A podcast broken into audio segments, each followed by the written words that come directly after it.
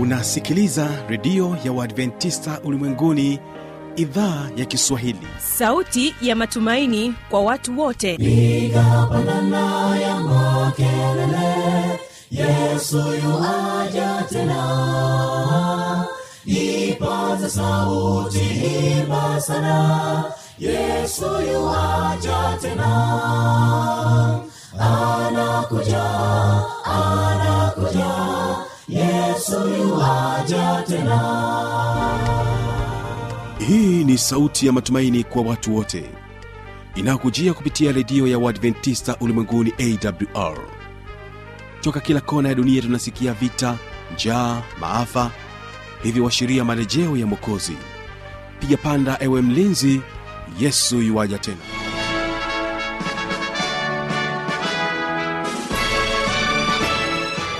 unaitegea sikio idhaa ya kiswahili ya redio ya waadventista ulimwenguni awr ikikutangazia kutoka morogoro tanzania katika masafa ya mita bendi 25 lakini pia waweza kutusikiliza kupitia awr tanzania na awr intercity kule mbea vile tupo katika tovuti ya www.awr.org kisima fm katika masafa ya 89.7 kule nchini kenya waweza kutusikiliza pia. Karibu msikilizaji katika kipindi cha mafundisho makuu kwa siku hii ya leo. Ni imani yangu ya kwamba hali yako ni njema. Ninakualika tuwe sote tunapoanza mpaka tunapofikia tamati ya kipindi cha mafundisho makuu. Msimamizi wa matangazo haya jina langu habi machilumshana tunapoanza kipindi chetu tutege sikio kusikiliza wimbo kutoka kwao magadirisho sda kwaya wimbo unaosema bwana shuka ukae ndani yangu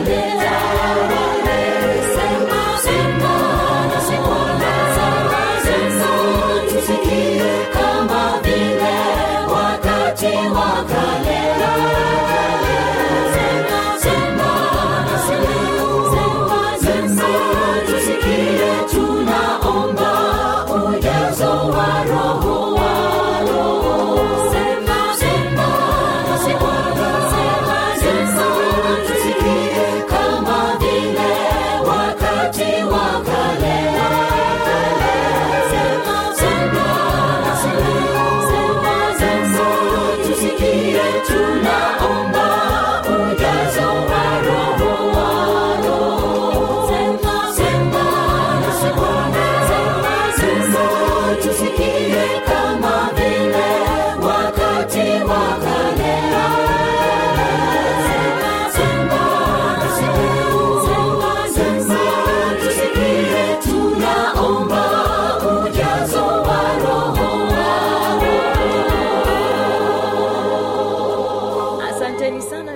Asanteni sana magadirisho sj kwaya na wimbo wenu huo mzuri. Na sasa basi tunakwenda kumsikiliza mchungaji josefu chengula akija na somo linaloelezea pambano kuu sehemu ya kwanza tegee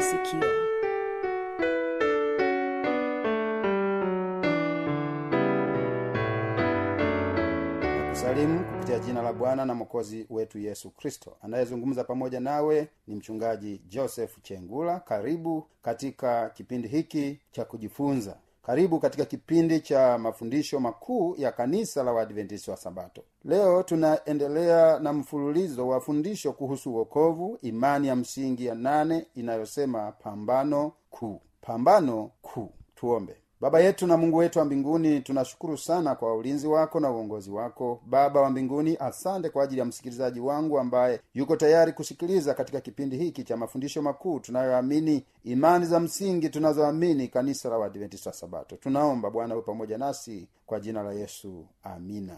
Natumia nafasi hii tena nikukaribishe katika kipindi cha kujifunza imani za msingi za kanisa la waadventisi wa sabato kama ambavyo tumeendelea kuangalia imani za msingi saba zilizopita na sasa nakukaribisha tuangalie imani ya msingi ya nane inayosema pambano kuu. Pambano kuu ni nini? Ni vita. Hii sasa ni vita kati ya mungu na shetani. Shetani huyu alikuwa akiitwa lusifa kabla hajaasi lakini baada ya kuasi kule mbinguni akawa na majina mengi sana lakini baadaye akaitwa baba wa uongo akaendelea kuitwa shetani akaendelea kuitwa mwovu baba wa, wa uongo na kadhalika. Kwa vita hii inahusika na ulimwengu wote kwa sababu shetani anatafuta nafasi ile ambayo ilikuwa ni ya mungu yeye anataka ile nafasi ingekuwa ya kwake. Lakini tunapoangalia habari ya pambano kuu katika imani hii ya msingi tunayoamini tunatakiwa kutambua kwamba sisi wanadamu wote sasa e, tunahusishwa katika pambano kuu kati ya kristo na shetani kuhusu tabia ya mungu sheria yake na utawala wake juu ya ulimwengu. Mgogoro huu ulianzia mbinguni wakati kiumbe aliyekuwa ameumbwa na kupewa uhuru wa kuchagua kwa kujikweza aligeuka na kuwa shetani adui wa mungu na akaongoza sehemu ya malaika katika uasi alianzisha moyo wa uasi katika ulimwengu huu alipowaongoza adamu na hawa katika dhambi. Dhambi hii ya wanadamu ikasababisha kuharibika kwa sura ya mungu ndani ya mwanadamu ambayo mungu alikusudia mwanzoni.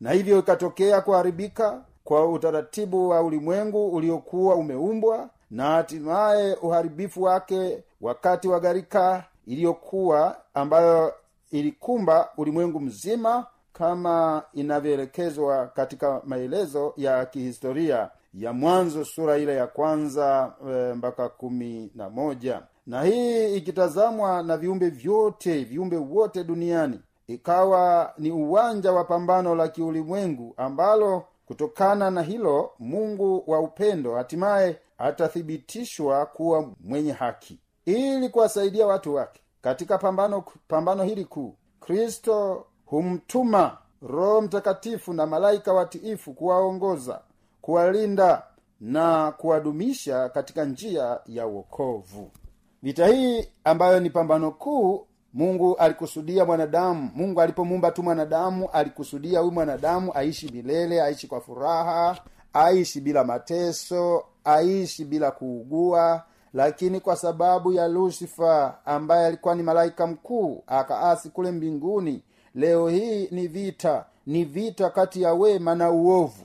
Shetani anapambana na watu ambao wanautafuta wema wa mungu katika maisha yao. Na kwa sababu hii vita alianzia huko mbinguni hii inaitwa pia ni siri kuu kuliko siri zote. Mgogoro huu kati ya wema na uovu. Shetani yeye anapenda watu wote wawe kama wawe kama yeye anavyotaka. Naona hata yesu alipojaribiwa kule jangwani amefunga yesu siku arobaini akaumwa na njaa. Bibilia inasema shetani akatokea akamwambia wewe kama ni mwana wa mungu amuru mawe haya yawe mkate. Lakini tunajifunza yesu akasema imeandikwa mtu hataishi kwa mkate tu lakini kwa neno anaweza kaishi. Kwa hiyo hiyo ni vita ambayo ilianza na inaendelea. Vizazi na vizazi vinapitia katika changamoto hii kubwa ya uasi wa huyu aliyekuwa lusifa kama malaika mkuu na baadaye akaitwa shetani. Lakini chanzo cha pambano ni nini? Hapa lazima tuangalie kidogo. Chanzo cha pambano ni nini? Tunapoangalia habari ya chanzo cha pambano tunajifunza maneno haya yafuatayo e, yakitumiwa mfalume wa tiro. Hapa tunajifunza chanzo cha pambano yakitumiwa kama mfalume wa tiro na babel kama mfano wa lusifa maandiko yanaeleza jinsi pambano hili lilivyoanza lakini lusifa mwana wa asubuhi alikuwa na sifa kubwa sana. Akiitwa mwana wa asubuhi akiitwa kerubi afunikaye ambaye aliishi mbele za mungu kwa muda mrefu. Na hii tunaweza tukasoma katika isaya sura ya kumi na nne mstari ule wa kumi na mbili. Tunaweza tukasoma pia katika ezekieli sura ya ishirini na nane mstari wa kumi na nne. Mpendwa msikilizaji wangu endapo nifuatilia na kuandika. E, maandiko yanasema wewe wakitia muhuri kipimo umejaa hekima na ukamilifu wa uzuri. Ulikuwa mkamilifu katika njia zako tangu siku ile ulipoumbwa hata uovu ulipoonekana ndani yako. Hii ni ezekieli sura ya 28 mstari ule wa 12 na ule mstari wa 15 katika sehemu hii tunapoangalia chanzo cha pambano lusifa aliyekuwa mwana wa asubuhi lusifa aliyeitwa kerubi afunikaye lusifa ambaye aliishi mbele ya mungu kama tunavyo tulivyosoma alianzisha ugomvi. Mungu aliyemuumba akaanza kupambana naye. Swali tunaweza tukajiuliza pia mpendwa msikilizaji wangu unaweza ukajiuliza pia ilitokeaje? Ilitokeaje wanadamu wakahusika? Ikiwa e, lusifa peke yake ndiye ambaye aliasi akaitwa shetani. Inawezekanaje sasa mwanadamu kila mwanadamu anahusika ambaye yupo katika ulimwengu huu? Lakini tunaona katika mwanzo sura ile ya tatu ule mstari wa tano e, shetani ambaye alikuja katika bustani ya edeni kwa umbo la nyoka alikuja huyu shetani na kumdanganya na kudanganya wazazi wetu wa kwanza kabisa adamu na eva kula matunda. Kaanza kwa mwanamke ati hivi ndivyo alivyosema mungu musile matunda. Hamtakufa. Kuleni. Hamtakufa. Mtakuwa kama mungu. Tayari shetani akaendeleza huo udanganyifu. Mwanamke eva mke wa adamu akala yale matunda na alipokula yule mwanamke yale matunda akampelekea na mume wake adamu na adamu alipokula wakajijua wakajiona wako uchi. Utukufu wa mungu ukaondoka kwao kwa sababu ameacha kile ambacho mungu aliwaagiza waweze kukifanya. Ndio maana katika sehemu hii ingawa alitamani cheo cha mungu. Huyo lusifawi alitamani cheo cha mungu. Hakutaka tabia yake. Aling'ang'ania mamlaka ya mungu ila siyo upendo wake. Uasi wa lusifa dhidi ya serikali ya mungu ulikuwa ndiyo hatua ya kwanza ya badiliko lake la kuwa shetani au adui. Ndio mwanzo huu. Mwanzo huu ambapo tunaona jinsi ambavyo huyu lusifa aliendelea kufanya udanganyifu mkubwa kwa sababu alikuwa anataka kile cheo cha mungu. Yaani kile cheo cha mungu anataka kingekuwa cha kwake. Na hata shetani alipoona ameshindwa kumjaribu yesu kwamba ageuze yale mawe yawe mkate akaona ameshindwa akasema nisujudie kidogo nami nitakupa miliki. Hii yote iwe ya kwako. Eti mungu aliyeumba kila kitu ndiyo anaonekana anapewa. Lakini yesu akasema mungu na akukemee ewe shetani. Wakati fulani shetani anakuja kwa njia mbalimbali lakini tunaona yesu alitumia mbinu ya kumkemea shetani asipate nafasi ya kuendelea kuzungumza. Lakini mwanamke hawa mke wa adam alipoendelea kumsikiliza yule nyoka ambaye alikuja shetani kwa umbo la nyoka akaendelea kujibizana naye akaendelea kujibizana naye baadaye akajikuta ametumbukia amevunja utii ambao mungu aliuweka uweze kutiiwa kwa hiyo chanzo kikubwa cha mgogoro huu pambano kule, mbinguni ni kwa sababu ya kukosa utii. Lakini tunaona pambano hili kubwa ni kwa sababu lusifa alikuwa anataka kile cheo cha juu kile cha mungu. Lusifa hakuridhishwa na cheo chake cha juu alichokuwa amepewa cha kuitwa malaika mkuu. Hakuridhishwa. Hakuridhishwa na muumbaji wake kwa sababu ya ubinafsi. Alitamani kuwa sawa na mungu mwenyewe. Nawe ulisema moyoni mwako nitapanda mpaka mbinguni. Nitakiinua kiti changu juu kuliko nyota za mungu nami nitaketi juu ya mlima wa mkutano. Katika pande za mwisho za kaskazi nitafanana na yeye aliye juu. Hii ni isaya sura ya 14 mstari wa 12 hadi 14 shetani tunaona anapambana anataka kuwa kama mungu jambo ambalo ni vigumu kuwezekana. Kwa sababu huwezi kuwa kama mungu mungu hawezi kufananishwa na mwanadamu au na kiumbe kilichoumbwa na mungu. Lakini lusifa ndivyo alivyokuwa anataka. Cheo kile cha mungu ndicho alichokuwa anataka kingekuwa cha kwake. Kwa hiyo sasa uasi huu ulipoanzia kule mbinguni tunaona umekuja umeshuka kwa adamu na eva alafu umeshuka kwa adamu na eva matokeo yake matokeo yake tunaona hata leo sisi tunapata. Maana mungu alisema mkila matunda niliyowakataza mtakufa hakika. Lakini matunda mengine yote mnaruhusa kula. Lakini matunda haya msile maana mkila mtakufa lakini wazazi wetu wa kwanza adamu na eva wakala yale matunda waliokatazwa ni kwa sababu ya kukosa utii. Na matokeo yake ni nini? Matokeo kwa jamii ya wanadamu. Dhambi ikaharibu sura ya mungu ndani ya wanadamu. Leo hii unaona adamu alikuwa mrefu. E, habari mbalimbali za vitabu mbalimbali vinaeleza kwamba katika historia ya adamu kwamba alikuwa mrefu zaidi ya mara mbili ya mrefu duniani. E, ukienda kule sudani unakuta watu warefu sana lakini si huko tu na sehemu zingine mbalimbali mbali. lakini adam alikuwa e, mrefu mara mbili zaidi ya huyo mtu mrefu kuliko wote.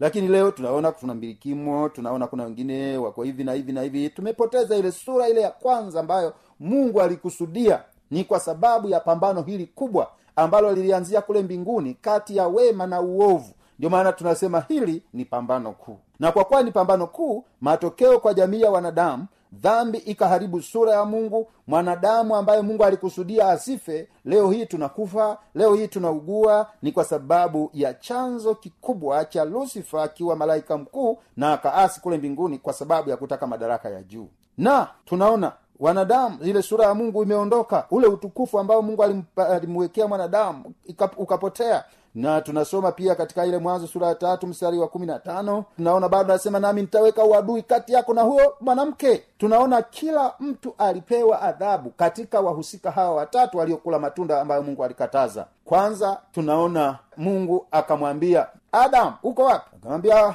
nimejificha. Au umekula yale matunda niliyokataza usile? Akasema mwanamke uliyenipa ndiye ambaye amenipa matunda yale nikala. Mungu akamuuliza mwanamke umefanya nini? Akasema nyoka alinidanganya nikapokea haya matunda. Lakini nyoka na yeye akapewa adhabu. Nyoka kwa sababu wewe umefanya udanganyifu mkuu sasa eh, kwa tumbo utakwenda. Mavumbi ndiyo utakayokula. Alafu utapondwa kisigino. Najua nyoka kabla ya dhambi alikuwa eh, ana rangi nzuri anapendeza madini aina mbalimbali anapendeza anaweza karuka wakati fulani lakini mungu akasema sasa wewe nyoka kwa udanganyifu huu sasa kwa tumbo utakwenda mavumbi ndiyo utakayokula na utapondwa. Na mwanamke akapewa adhabu kama tatu. Adhabu ya kwanza akasema mwanamke kwa kuwa umekula matunda sasa utazaa kwa uchungu alafu mume wako atakutawala alafu tamaa yako itakuwa kwa mmeo. Adhabu tatu. Huyu mwanaume adamu naye akaambiwa sasa wewe kwa sababu umemsikiliza mke wako ukala matunda ambayo nilikukataza msile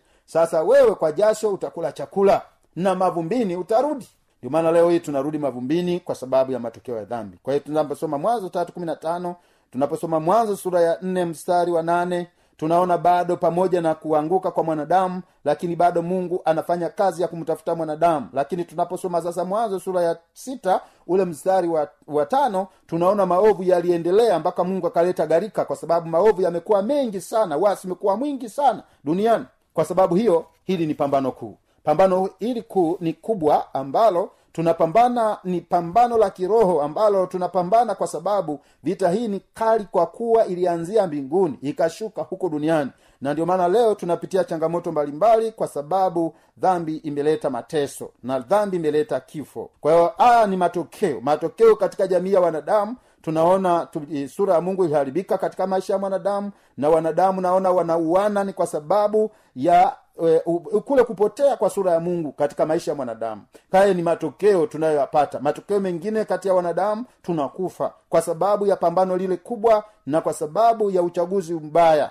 Sasa hapa lusifa tumepewa neno moja kwamba lusifa kwa uhuru wa uchaguzi wake alifanya mambo ambayo yalikuwa ni kinyume na mapenzi ya mungu. Akawa na uhuru na akaacha kutii mungu wake wa mbinguni. Lakini dunia uwanja wa maonyesho ya ulimwengu wote. Dunia uwanja wa maonyesho ya ulimwengu wote. Tunaposoma ayubu moja mstari wa tisa tunaposoma ayubu mbili mstari wa saba neno la mungu linasema e, wana wa mungu walipokuwa wamekwenda kujihudhurisha mbele za bwana shetani naye akaingia kati yao. Kumbuka anaenda sio kwa ajili ya kuabudu huyu lusifa au shetani na shetani akaingia kati yao eh, akajihudhurisha katika ibada. Kwa hiyo shetani katika pambano hili kubwa anaingia katika nyumba za ibada watu wa mungu anapofanya ibada kanisani na yeye anakuja na usifikiri anakuja kwa ajili ya ibada. Anakuja kwa ajili ya kupotosha mawazo ya wale waliokuja kumwabudu mungu. Watu wafikirie biashara wakiwa katika ibada watu wafikirie mambo mengine wakati wa ibada. Hiyo ni kazi ya shetani na hilo ni pambano kuu. Na tutaweza kulishinda kwa njia ya maombi. Tutaweza kulishinda kwa njia ya kumtegemea mungu. Tunaweza kumshinda kwa kukataa mbinu mbalimbali ambazo shetani anazileta. Kwa hiyo shetani anafanya maonyesho katika ulimwengu wote. Anapoenda kujihudhurisha mbele za bwana ili ili kuvuruga maisha ya wale wenye kuabudu. Na vile vile shetani anafanya kazi pia ya kuingia katika mahakama. Watu hao wanasema uongo na wengi sana wako magerezani wamefungwa lakini hawana makosa. Ni kwa sababu ya ujanja wa wale wali wahalifu namna ya kujieleza lakini wakiwa ni wahalifu ndivyo shetani anavyofanya naingia katika mahakama. Shetani anaingia pia, pia katika ndoa ili kuvuruga watu wasielewane maana watu wasipoelewana hata maombi yanaweza ya- yasijibiwe vizuri mbele za mungu.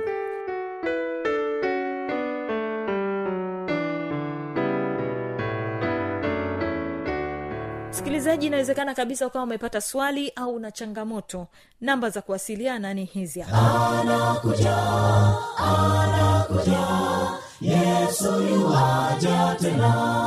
na hii ni awr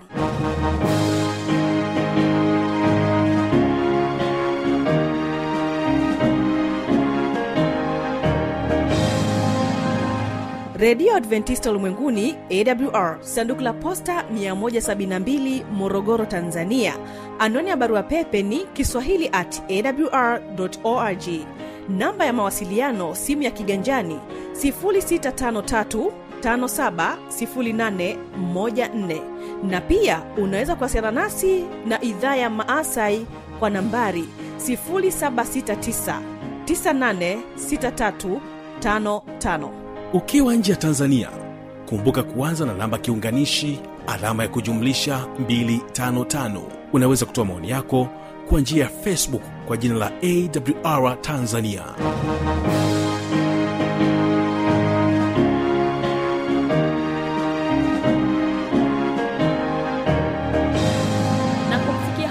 hatuna la ziada. Tumefika tamati ya kipindi hiki. Asante kuwa pamoja nasi. Mungu akubariki sana.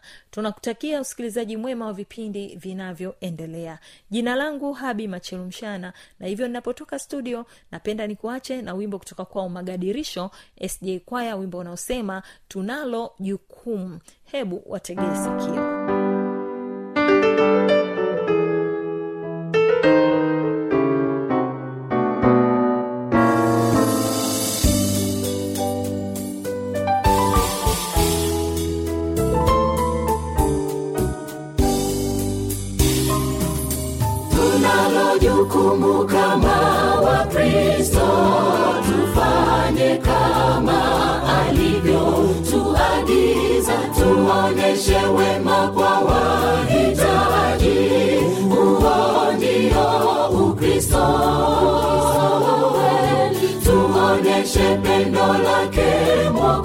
mwokozi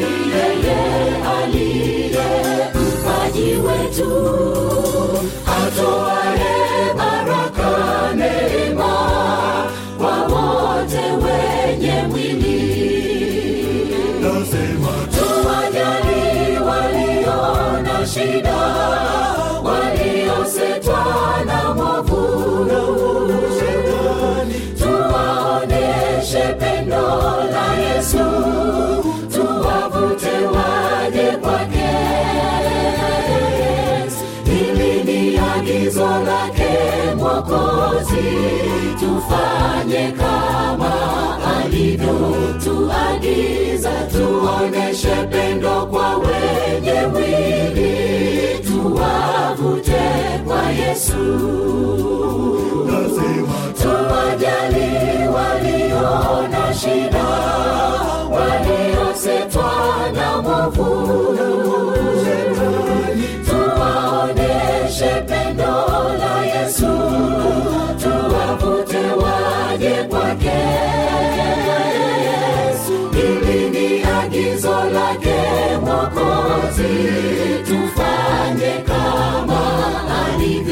alivyotuagiza tuoneshe pendo kwa wenye mwili tuwavute kwa yesu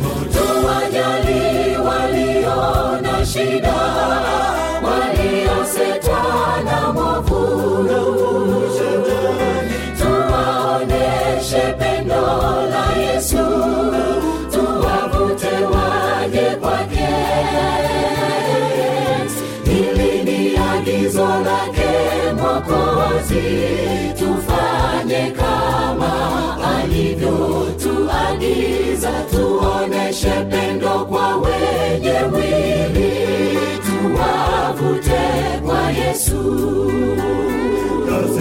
Tuwajali walio na shida waliosetwa na mwavuno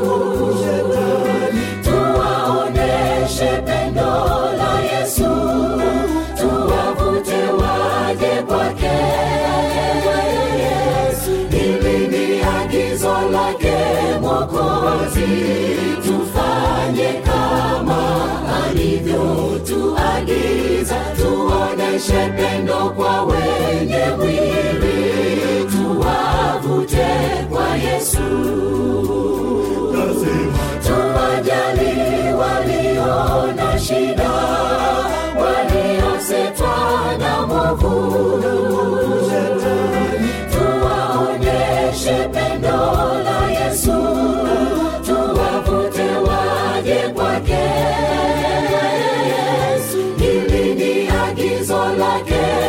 mwokozi tufanye kama alivyotuagiza. Tuoneshe pendo kwa wenye mwili tuwavute kwa yesu.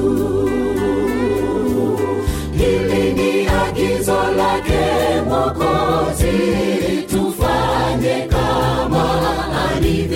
alivyotuagiza tuoneshe pendo kwa wenye mwili. Tuwavute kwa yesu. Hili ni agizo lake mwokozi. Tufanye kama alivyotuagiza tuoneshe pendo kwa wenye mwili